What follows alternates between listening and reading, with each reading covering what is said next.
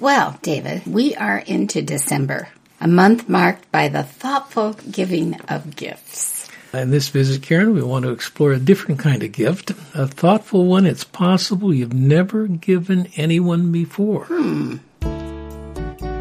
Welcome to the Before We Go podcast featuring Dr. David Mains and his wife, noted author Karen Mains. Here's David and Karen Mains.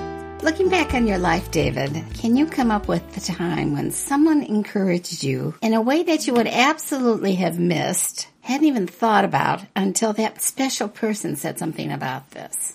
Instantly a person comes to mind. Okay, well, who would that be? Now, what, what we're a- doing right now is an exercise we've done to get ready for this podcast, and we're recommending that everyone who listens to it does the same exercise. So go ahead. Who was that person? A teacher in high school. I was in a school, there were three grades in our high school, and there were about 800 students. I know those are pretty accurate figures. And I was one of those 800, and I never really thought that much about who I was or what I was doing. I was a junior. Okay. And and this teacher, Mr. Perino, he was the most popular teacher on campus. There's no question. Wow. He called me into his office and he said, I'd like to talk to you about something. He said, You know Al, and he gave his last name. Another student. Yes, is going to be running for student body president. I think you could beat him. He said, I wonder if you've thought at all about running. I had never, ever totally out of your considered such a thing. it, it was, I mean, I was pretty much nondescript. I had my interest areas, and he said, In fact, I think you'd beat him quite handily. I was absolutely dumbstruck. It was like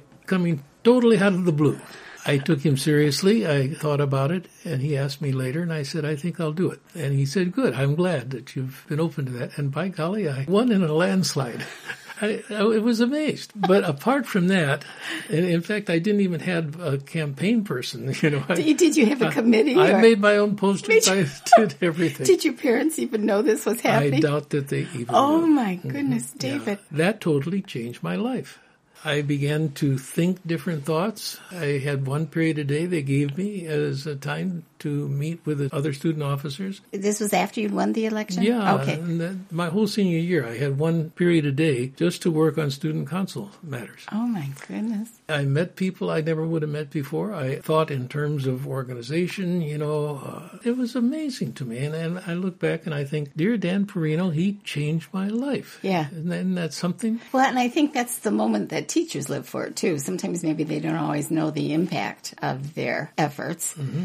Do you have a teacher like that? I do. I was in junior high. I can't remember if I That's was even younger yet. Seventh okay. or eighth grade. And my mother was a published writer, so she always encouraged me. I, I joke and say my mother never said, "Karen, how are you?" She would ask me what I was writing. I mean, this was even very young. But th- those are your parents. You yeah. know, they always mine were always extremely affirming and supportive. But this junior high teacher, I had done an, we'd all done an assignment in class that was, I don't even know what it was on. I think she was a social studies teacher. I don't even remember her name. I can remember what she looked like. She had gray hair and glasses. And she called me up after class and she said, Karen, I just want to say something to you. And she had handed me back my paper with a very good grade on it, an A or an A plus. And she said, you're the kind of person who is never going to be happy unless you keep writing.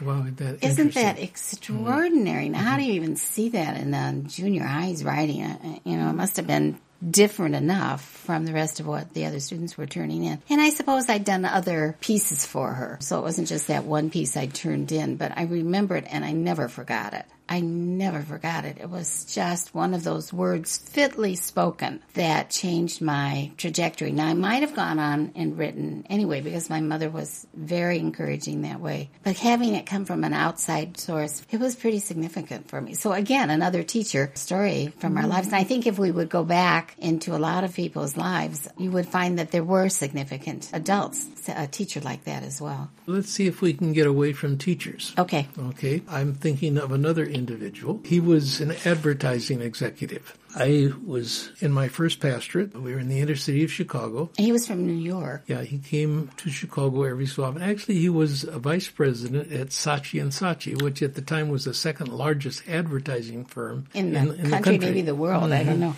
Yeah, and I, I remember he pointed out ads I had seen on television that he uh-huh. had done. Uh-huh. And he would come to the church when he was in Chicago and kind of come up afterward and stand around and then talk. And Well, let's paint a picture of it. We met in a Teamsters Union Hall. The average age of the congregation was 28 years of age. Eventually, it grew to the size of 500 people, probably in a year, year and a uh-huh. half. Our goal was to renovate or renew the worship form of the church, and then to make the emphasis the lay people, and to be interracial. So there was a buzz about what we were doing that existed in our little area of the church world. yeah, but I had never had somebody who was a vice president of Saatchi, Saatchi and and Saatchi Saatchi. who would stand around Probably after 20 a years older than you were, maybe 15 years older. And, and he would say, that was amazing what you did. Yeah. He said, in fact, I don't know anybody in my team of creative people who does the kind of thinking that you do. And then he started to help us in terms of our lives. Mm-hmm. He would say, you need to fly to New York and come and visit us. And Yeah, and we'll show you the city. Bring your kids along because I've got,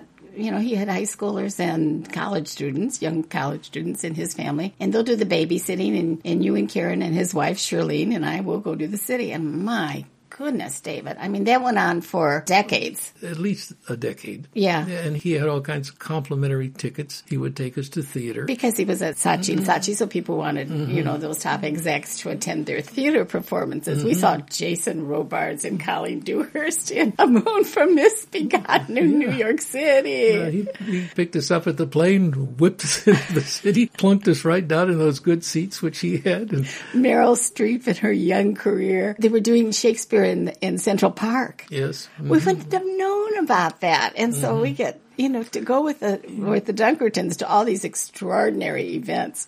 And he did that continually. In fact, he was the reason why you were invited to be on the InterVarsity board. Right. And then he still wasn't finished with us because he was saying, Karen, you have leadership skills beyond what you understand. Right. And it was because of Tom. Mm-hmm. My name was submitted because of Tom Dunkerton to be on the InterVarsity, which is an international student movement, mm-hmm. on their board. And I had never done any kind of really significant board work before. Mm-hmm.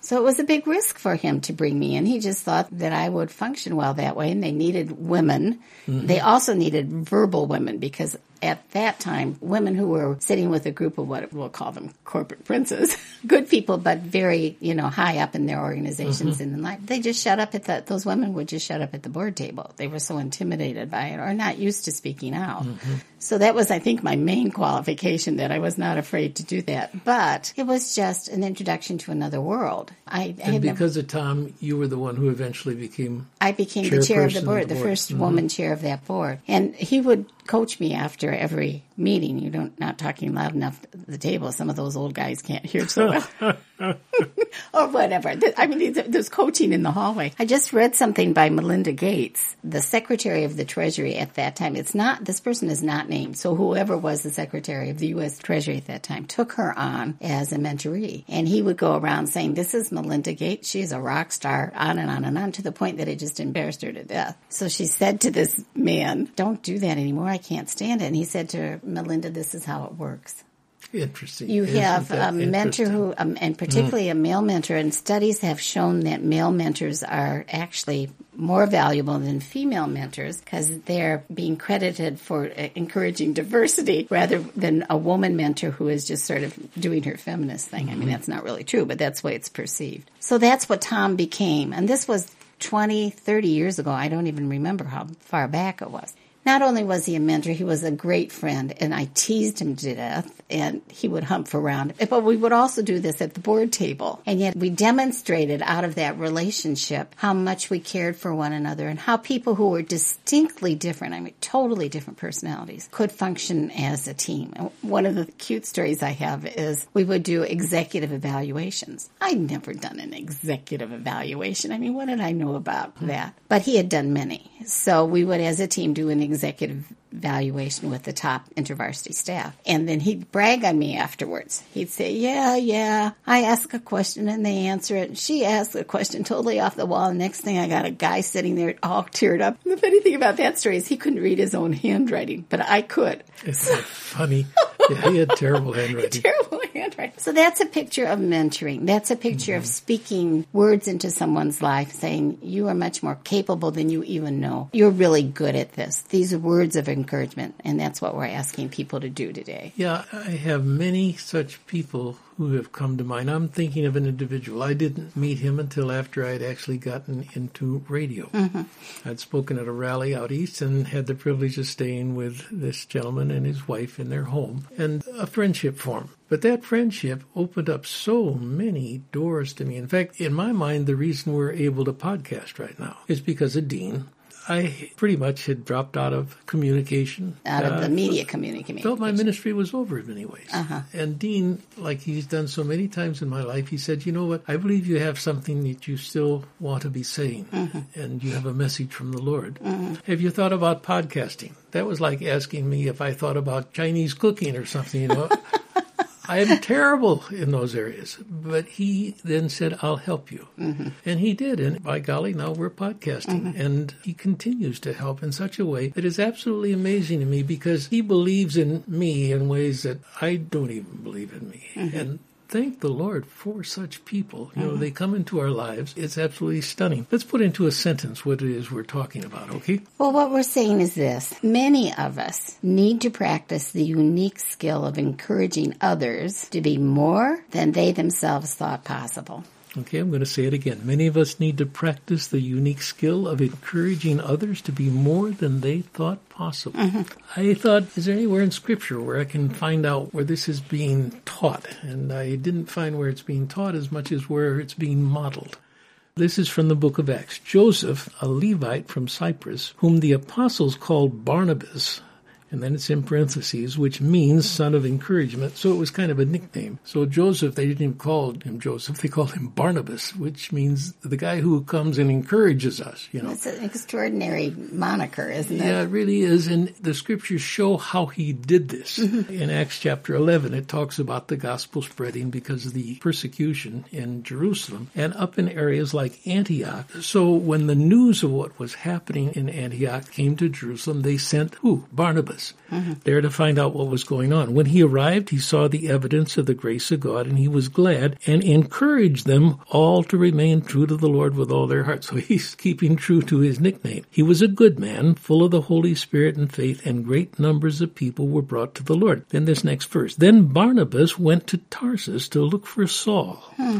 And when he found him, he brought him to Antioch, which is where they were. So Barnabas is the encourager, and he sees this new convert. New and gifted convert, yeah. but someone's perhaps a little unfinished, I'm guessing, or a little raw in certain areas. And or, he takes yeah. him and for a period of time, I would say mentors him. Yeah. Or encourages him to be all that God has put in his heart to be. Wow. Which is a very important thing. And then there's famine down in Jerusalem, so in Antioch, they take a special offering and they sent the offering with Barnabas and Saul to Jerusalem. And then, lo and behold, later on, when God says, I pick certain people for a special ministry, says, set aside Barnabas and Paul, and they go on the first missionary journey. Oh, that's wonderful. Now, there's a breach between them that comes. Mark, who is a relative of Barnabas's, had left them, deserted the first thing. And, was on the young, second, he was a young man, unformed, the, I'm thinking, yeah. And became quite a person, one of the authors of the four Gospels. Yeah. Barnabas says, let's take Mark. Let's give him another go at it. Paul said, Paul's not going to have any of that. You can see the distinction between the two personalities, yeah. right, in that incident. Yeah. So they break up. so Barnabas, the encourager, sees capabilities and gifts in this young man who's disappointed them, and he chooses to go along in a mentoring elder yeah, adult relationship yeah, with him. And Barnabas and Mark go to Cyprus, and Paul takes a new partner, Silas, and then he goes on with his missionaries. But here is this Barnabas guy, yeah, who has this incredible ministry of encouragement right. to others, helps them to be more than they would want them well, to be. And I think those people do see those realities in folk who don't see those gifts in themselves. I mean, they have a gift, isn't it? That's what the gift of encouragement is. It's not just saying nice things; it's saying this person has possibilities and going the extra mile. Right. In so many different ways. They're unusual people. Some people are just amazingly skilled this. I'm thinking, Karen, in your early days of another individual, Marlene. Yes. Marlene, she was huge she in was terms a, of you becoming the writer. Yeah, Marlene attended our church plant in Chicago. She wasn't married at the time, but she worked for a, a curriculum house And she just identified my gifts and gave me all kinds of writing assignments. Now, we were a young couple who planted a church and sometimes we had to wait for two weeks for our paychecks. And we were not overpaid by any stretch of the imagination. So we needed that extra money and uh, had four kids. We had taken people into our home to live with us. So I basically will confess that I did the work for the money. but the assignments she gave me, because she could see in me the capability of doing creative writing, were just they were adorable. They were, were, for high schoolers. I just found my file with all of the things I had written for her. And they, they were wonderful, wonderful creative assignments. So I was able to use my imaginative capabilities, which I probably wouldn't have found another place to use, in a way that was extraordinarily satisfactory to me as a creative person. I also got paid for it, so she professionalized my capability. I'm, I'm not sure I would have thought about myself as a writer.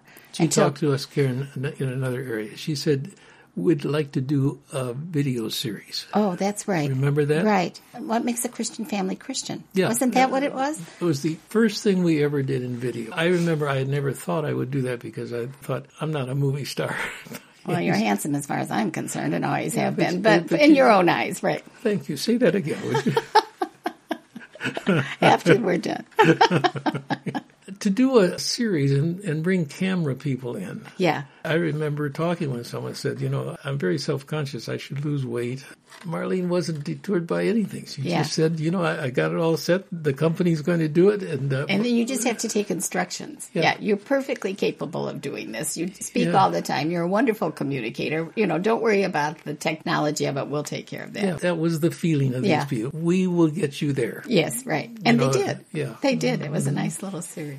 David, there's one verse I found. I have a book that I've done, Medicine for Mouth Disease, and I took all the verses out from Proverbs and made a 30 day meditation in the, in the end. But there's this prayer that I wrote for chapter 27 of the book of Proverbs. It's, Oh Lord, help me to hear what people say and to say what they need to hear. Ooh, that's nice. So we can mm-hmm. think of that as corrective, you know, say that you need to shape up here. But I think really it, it's much more inclined to be speak those words of life, speak the words of life, identify a giftedness in someone who is not seeing their capability themselves. Say, you know, you really would be good at this. You could be much more than you know. I have, think you can. Have you ever considered Yes. the following? I think you could develop this gift. You know, I mm-hmm. see a latent gift. Now that just is extraordinary as far as its impact in people. Even when they say, "Ah, no, I don't, I don't think," you know, they'll squirm around and deny it, but they'll think about it mm-hmm. because those words have such extraordinary power. Mm-hmm. So, we are asking people in this month of gift giving to consider a gift that they really haven't thought about that much before. And I'm going to be doing this. We have one donor who has supported us for decades, mm-hmm. and she decided she would write a book. Mm-hmm. That's an intimidating thing. Mm-hmm. And I encouraged her in it. And when she wrote the book, she sent me a copy. And I said to her, You know, you're better than you think. Yeah, Guess what? She's written two more books since then. Now, see, she has self published. there's no shame in that at all these days. But Karen, they're good. And when this third book was sent to me, and I'm two thirds of the way through the book, it's more testimonial of lessons she has learned in the mm-hmm. course of her life. I thought to myself, I'm so glad Yeah. that I said to her, Yeah, you know, yeah, go ahead and do this. You're, you're doing fine. So we're starting December. People have their list of individuals for whom they're going to give gifts. And I know everyone is not going to be able to do this, but some people are in a position where I would like them to say, okay, who are you going to reveal to me through your Spirit, Lord? A gift that I can give them, which is a verbal affirmation. And I'll do it this December, if possible. If not, you know, wait until January. But I'm going to at least allow myself to be aware that my words could be very important to someone. And I can play a part in lives that will continue on beyond my life. And I'm going to say, Lord, kind of guide me in this and help me to be sensitive. Help me to be a Barnabas and to encourage them for the sake of the kingdom and also for the sake of just the great satisfaction it gives me to be able to play such a significant part in someone's life.